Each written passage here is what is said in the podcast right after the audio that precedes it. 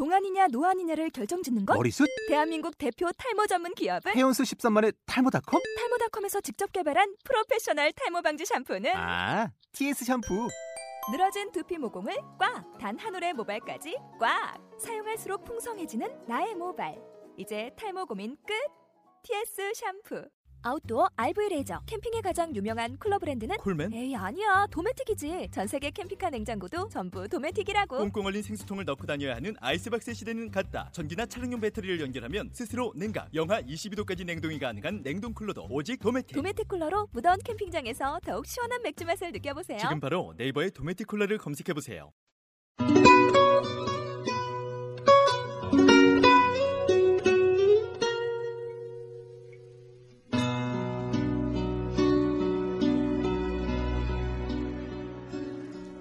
어디론가 떠나고 싶어지면 가을이다. 떠나지는 않아도 황혼마다 돌아오면 가을이다. 사람이 보고 싶어지면 가을이다. 편지를 붙이러 나갔다가 집에 돌아와 보니 주머니에 그대로 있으면 가을이다. 가을에는 마음이 거울처럼 맑아지고 그 맑은 마음 곁에 오직 한 사람의 이름을 떠보낸다. 주여라고 하지 않아도 가을엔 생각이 깊어진다. 한 마리의 벌레 울음소리에 세상의 모든 귀가 열리고 잊혀진 일들은 한입 낙엽에 더 깊이 잊혀진다. 누구나 지혜의 거린이 되어 경험의 문을 두드리면 외로움이 얼굴을 내밀고 삶은 그렇게 아픈 거라 말한다. 그래서 가을이다. 산자의 눈에 이윽고 들어서는 죽음. 사자들의 말은 모두 시가 되고 멀리 있는 것들도 시간 속에 다시 제자리를 잡는다. 가을이다. 가을은 가을이란 말 속에 있다.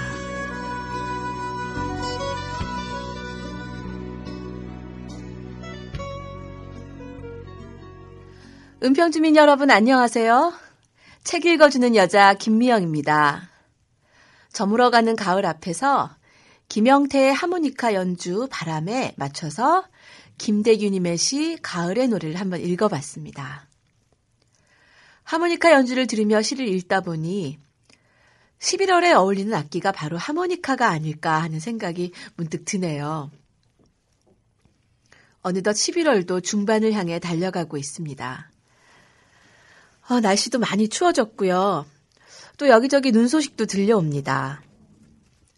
시간을 조금 앞서 사시는 분들은 벌써부터 크리스마스 장식을 해놓기도 하더군요.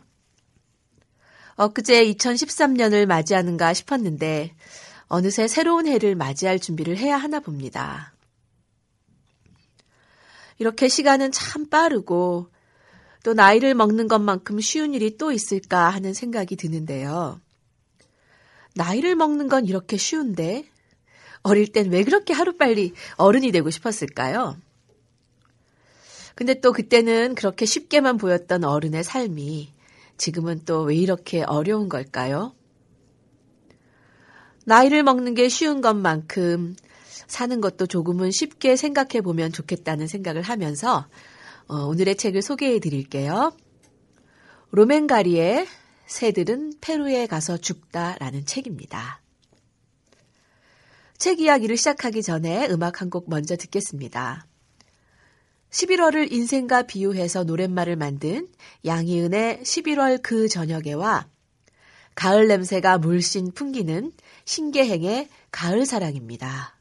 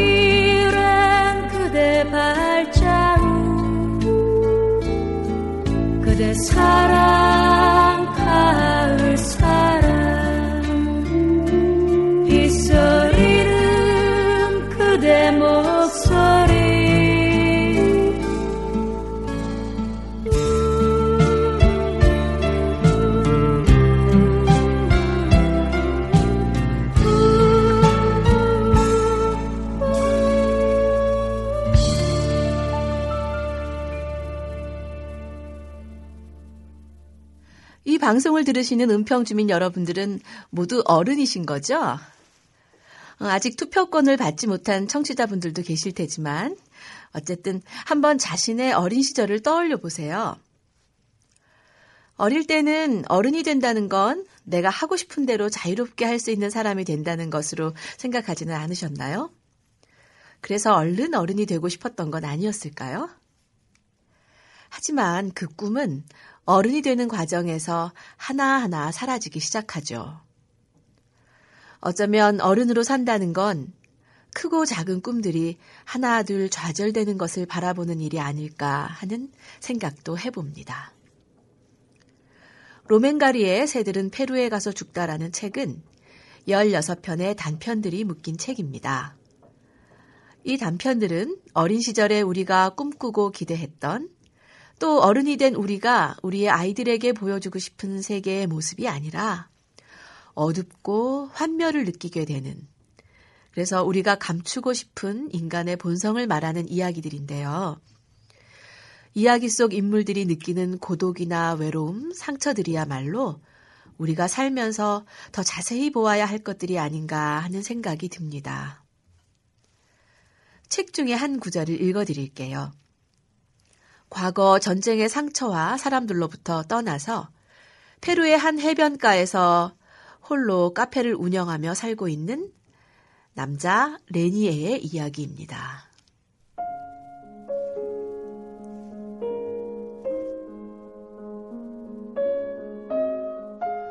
그는 난간에 팔꿈치를 괴고 그날의 첫 담배를 피우면서 모래 위에 떨어져 있는 새들을 바라보았다. 개 중엔 아직 살아서 파득거리는 것들도 있었다.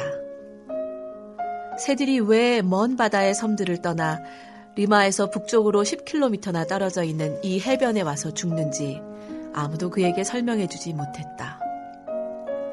새들은 더 남쪽도 더 북쪽도 아닌 길이 3km의 바로 이곳 좁은 모래사장 위에 떨어졌다.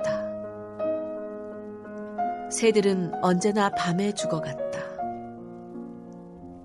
그는 문득 조바심에 사로잡혔다.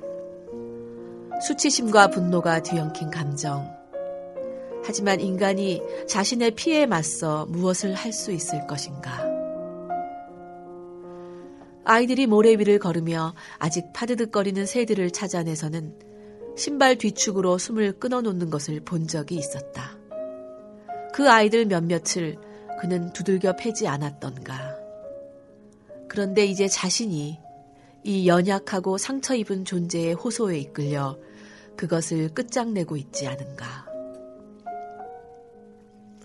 그녀의 젖가슴 위로 몸을 기울이고 그녀의 입술 위에 자신의 입술을 부드럽게 올려놓고 있지 않은가. 그녀의 팔이 그의 어깨를 감싸 안는 것이 느껴졌다. 그녀는 더 이상 그를 떠나려 하지 않았다. 사람이 거의 오지 않는 세상 끝에 있는 이 카페에 이 오두막에 머물기를 원했다. 그녀의 중얼거림은 너무나도 절박했고 그녀의 눈빛의 애원이 그의 어깨에 매달린 그녀의 연약한 두 손에는 약속이 깃들여 있었다. 그는 자신의 삶이 그 모든 것에도 불구하고 마지막 순간에 성공한 것 같은 느낌이 들었다. 그녀를 가슴에 꼭 안고 그는 이따금 자신의 두 손 안에 묻고 있는 그녀의 얼굴을 살포시 들어 올렸다. 불현듯 수십 년간의 고독이 한꺼번에 몰려와 그의 어깨를 짓누르고 아홉 번째 물결이 그를 쓰러뜨리고는 그녀와 함께 먼 바다로 그를 휩쓸어 갔다. 그는 삶 깊숙한 곳에 숨겨져 있는 황혼의 순간 문득 다가와 모든 것을 환하게 밝혀줄 그런 행복의 가능성을 은근히 믿고 있었다. 대책 없는 어리석음 같은 것이 그의 안에 자리 잡고 있었다. 어떤 실패로도 어떤 뻔뻔스러움으로도 없앨 수 없는 무구함이. 하지만 그는 이제 그곳에 없었다. 그곳에는 아무도 없었다. 카페는 비어 있었다.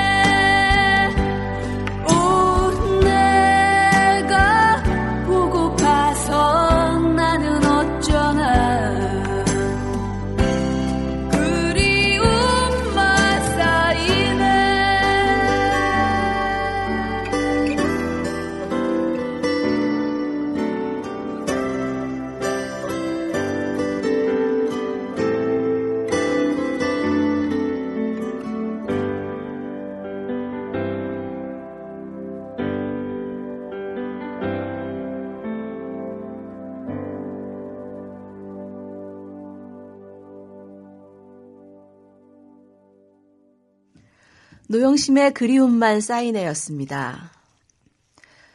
도망치듯 페루의 한 해변으로 와서 살고 있는 레니에가 사라진 그곳에는 무엇이 남아 있을까요? 그가 사라져 비어버린 카페엔 갑자기 찾아왔던 여인에게 그가 품었던 희망의 흔적이 파도의 물거품처럼 남아있을 것 같은데요. 희망이라는 것은 때로는 우리에게 더 큰 슬픔과 고통을 주기도 하는 것 같네요. 친구나 애인과 헤어지고 나서 더 좋은 사람을 만날 수 있을 거라는 기대나 아니면 지금보다 더 나은 직장과 집을 얻어서 언젠가 내일은 안락한 삶을 이루고 있을 거라는 기대들이 시간이 지나면서 현실에서 이루어질 수 없다는 것을 확인하면서 그 희망이 거두어질 때 사람은 너무나도 쉽게 무너지고 부서져 버립니다. 아이를 키우는 과정에서도 비슷한 경험들이 수없이 반복됩니다. 내 아이가 사춘기가 오고 내 말을 주의 깊게 듣고 있지 않은 모습을 보여줄 때, 또 어떤 부모님은 자신의 지갑에서 몰래 돈을 가져다 쓰는 아이를 보고 당혹감과 배신감을 느낀다고도 하고요. 하지만 이런 과정들을 통해서 우리는 부모의 마음이라는 것을 알게 되며 내 자녀의 약하고 부족한 모습까지도 품어줄 수 있는 사랑이라는 태도를 배우기도 하죠. 로맨가리는 인간의 거짓과 이기적인 본성들을 독자에게 보여주면서 인간을 더 사랑하라고 우리에게 말하고 싶었던 것은 아닐까요?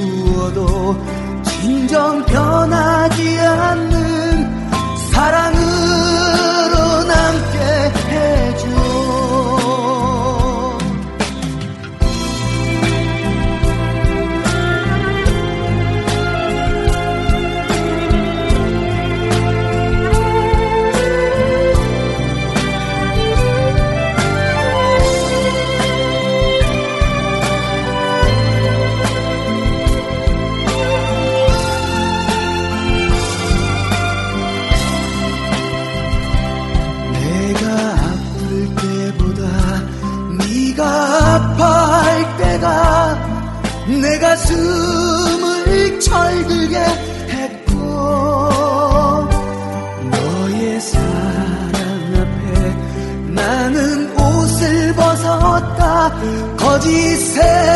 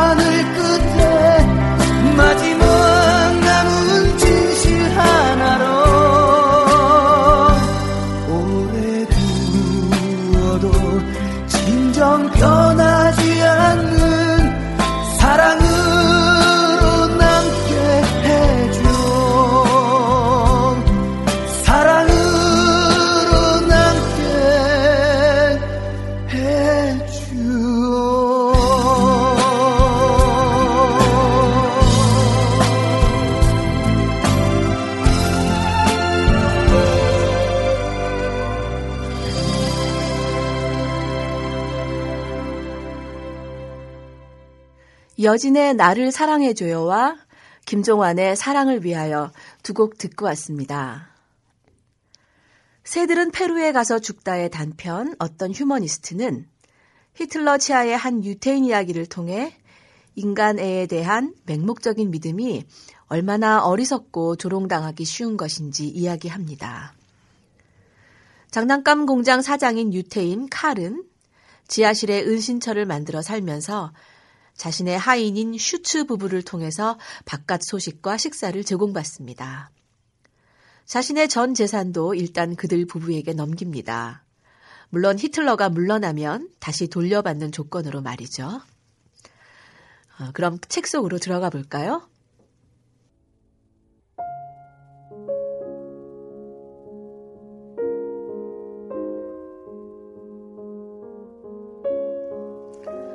아돌프 히틀러 총통이 독일에서 권력을 잡을 무렵 민회 내 칼 랩이라는 장난감 공장 사장이 살고 있었다.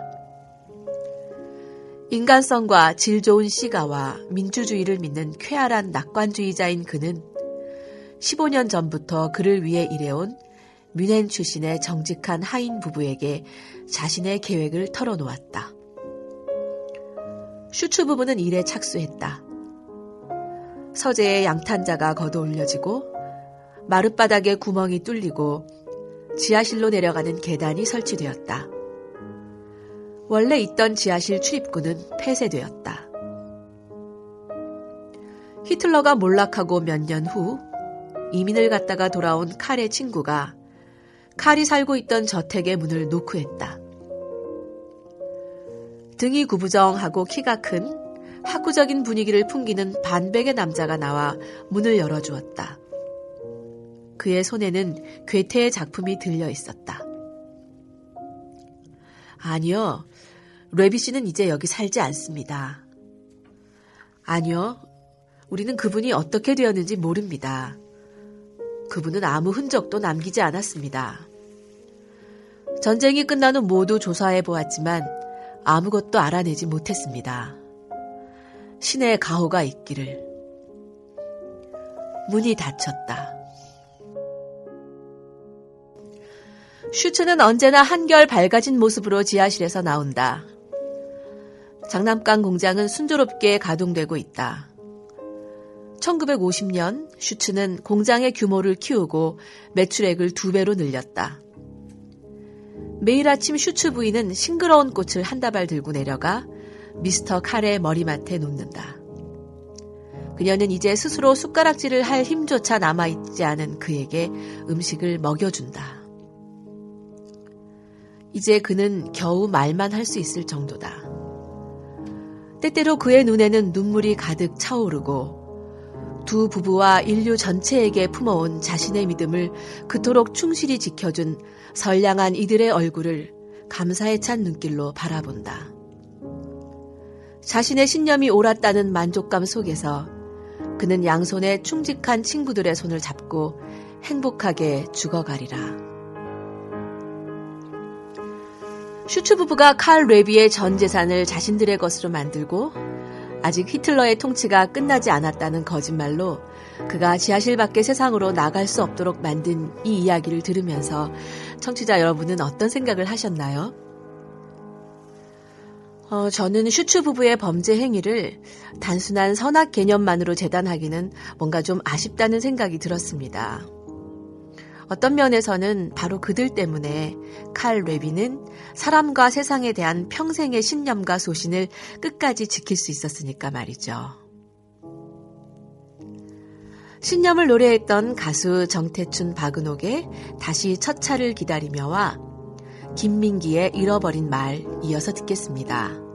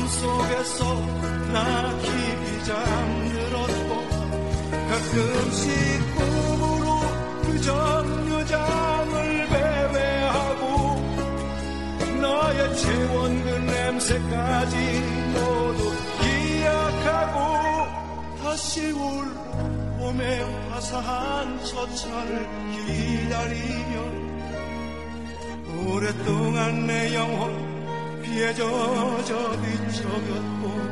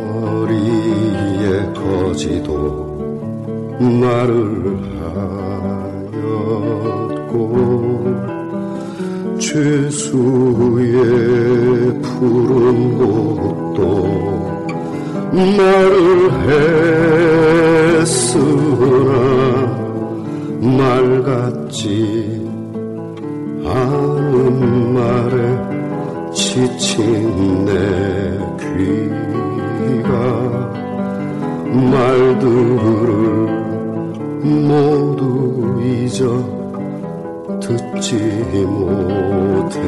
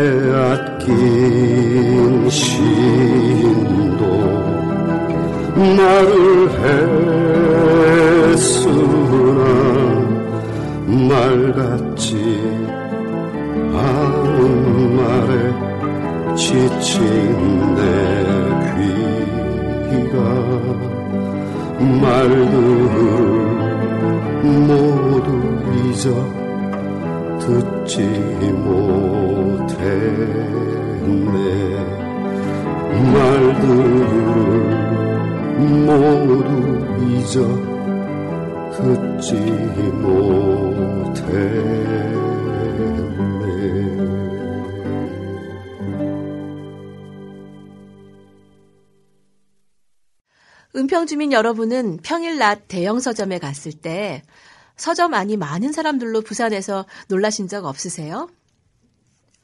서점 안에 있는 카페 의자에 홀로 앉아 구입한 책이나 스마트폰을 들여다보고 있는 많은 사람들. 서점에서 그런 사람들을 눈으로 조추며 보고 있는데 문득 그런 느낌이 드는 거예요.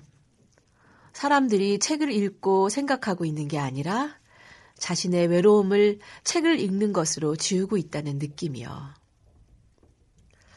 혼자라는 것, 혼자 외로움을 느낄 때 우리는 내가 머물고 있지 못한 곳의 사람들을 그리워하며 그들의 모습을 상상하는 시간을 갖게 되죠. 누군가와 같이 시간을 공유하지 못하는 상황이 만들어내는 상상이라는 것은 때로는 극단적인 선택을 하게 만들기도 하고 사건을 만들기도 합니다. 한강 철교 위에는 다음과 같은 자살 방지 문구가 있다고 하네요. 잘 지내지? 바람 참 좋다. 오늘 하루 어땠어? 타인에 대해 관심을 갖는다는 것은 깊은 바닥에 떨어진 누군가의 삶을 위로 잡아 이끌어주기도 하죠. 오늘 마지막으로 소개해드릴 부분은 벽이라는 짧은 단편입니다. 12월이 다가오고 크리스마스 이야기를 쓰려고 하는 소설 속의 내게 친구인 의사 레이가 어느 해의 축제일에 있었던 이야기를 들려줍니다.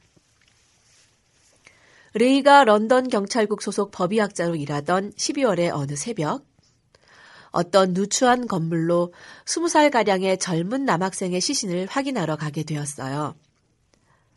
사망 확인서를 쓰기 위해서 방 안 탁자 위에 앉았을 때, 레이는 가엾은 젊은 사내가 남긴 몇 장의 종이를 발견하게 됩니다. 책 읽어드리기 전에 음악 한 곡 먼저 듣고 올게요. 이소라의 바람이 분다, 김민기의 봉우리 듣겠습니다.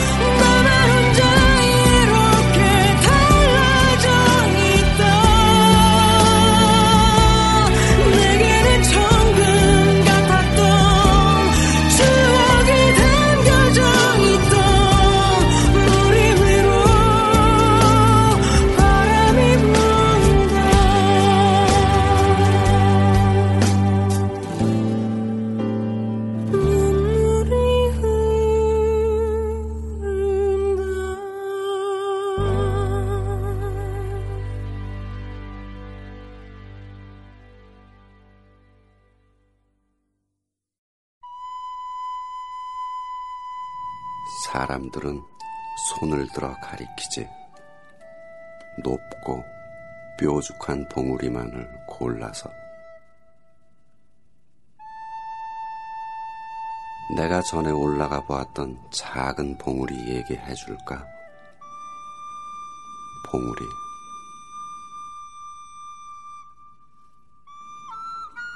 지금은 그냥 아주 작은 동산일 뿐이지만, 그래도 그때 난 그보다 더 큰 다른 산이 있다고는 생각지를 않았어.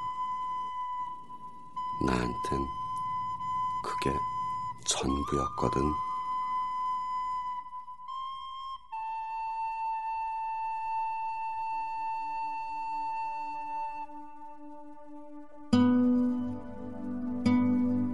혼자였지. 난 내가 아는 제일 높은 봉우리를 향해 오르고 있었던 거야. 너무 높이 올라온 것일까? 너무 멀리 떠나온 것일까? 얼마 남진 않았는데, 잊어버려. 일단 무조건 올라보는 거야. 봉우리에 올라서서 손을 흔드는 거야. 고함도 치면서. 지금 힘든 것은 아무것도 아니야.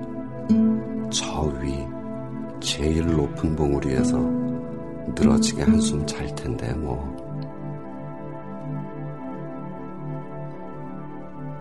허나 내가 오른 곳은 그저 고갯마루였을 뿐 길은 다시 다른 봉우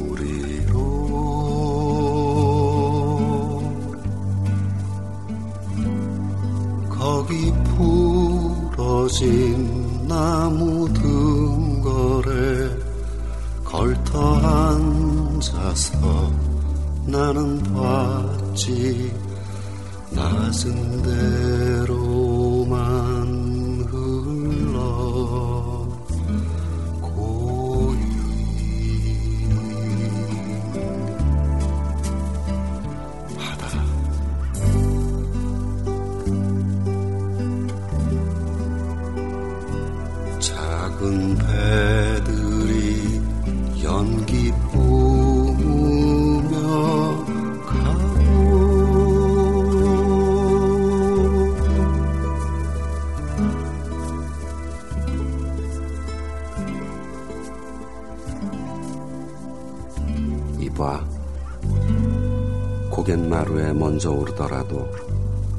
뒤돌아서서 고함치거나 손을 흔들어댈 필요는 없어.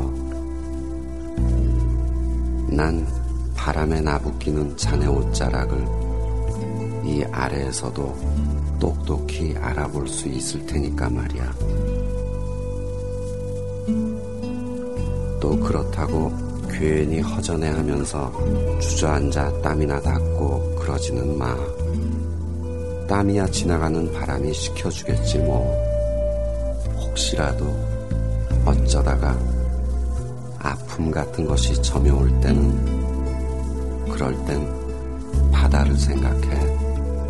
바다. 봉우리란 그저 넘어가는 고갯마루일 뿐이라고. 하여 친구야 우리가 오를 봉우리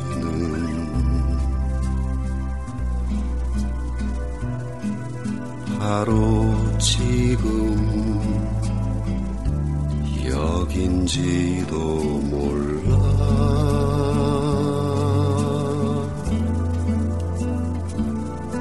우리 땀 흘리며 가는 여기 숲 속에 좁게 난 길 높은 곳엔 봉우리는 없는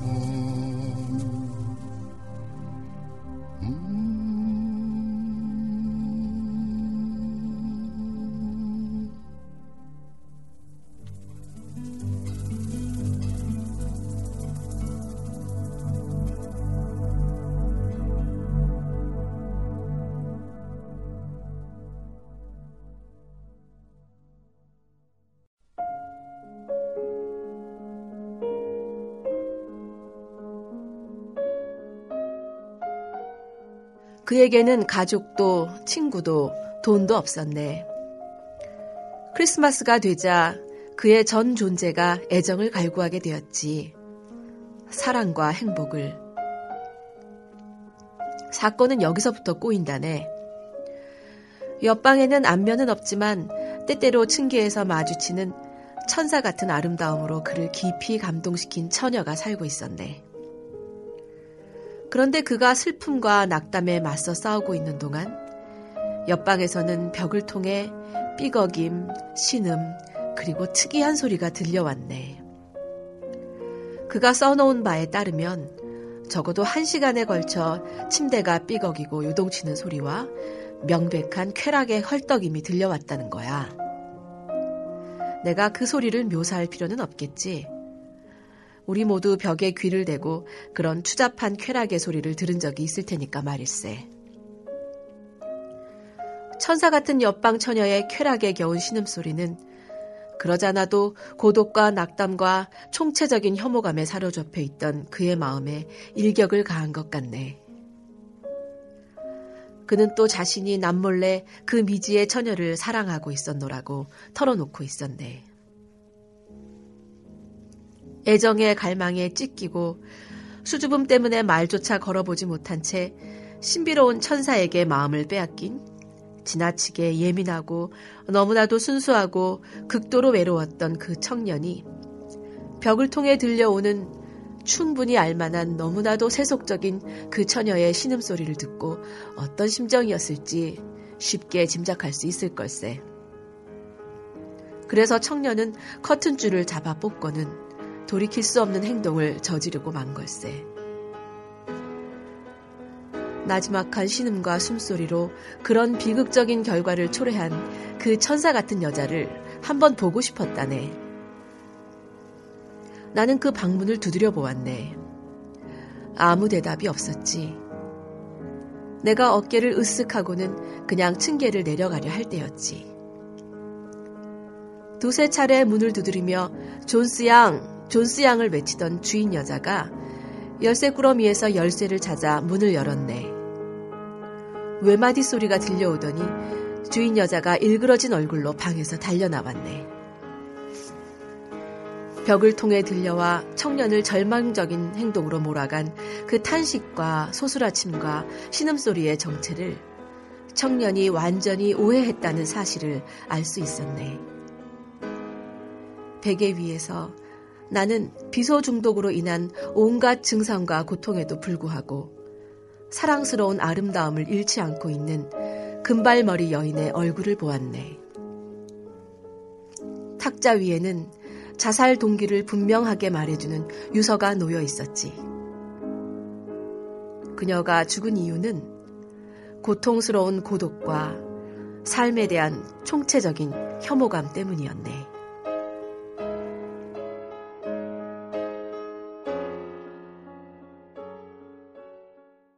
은평주민 여러분, 오늘 시간 어떠셨어요? 저는 로맨가리의 책을 덮고 이런 생각이 들었어요. 어둠을 긍정한다는 것은 빛이 아름다운 것을 알게 된다고요. 차를 타고 터널 속을 지나가는데 끝이 다다를수록 보이는 밝은 빛이 반갑고 또 어둠이 없다면 우리가 과연 빛이 무엇인지조차 알 수 있었을까 하는 생각을 은평 주민 여러분께 말씀드리고 싶었습니다. 마지막 곡으로 윤도현의 가을 우체국 앞에서 들려드리면서 저는 또 다음 시간에 찾아뵙겠습니다.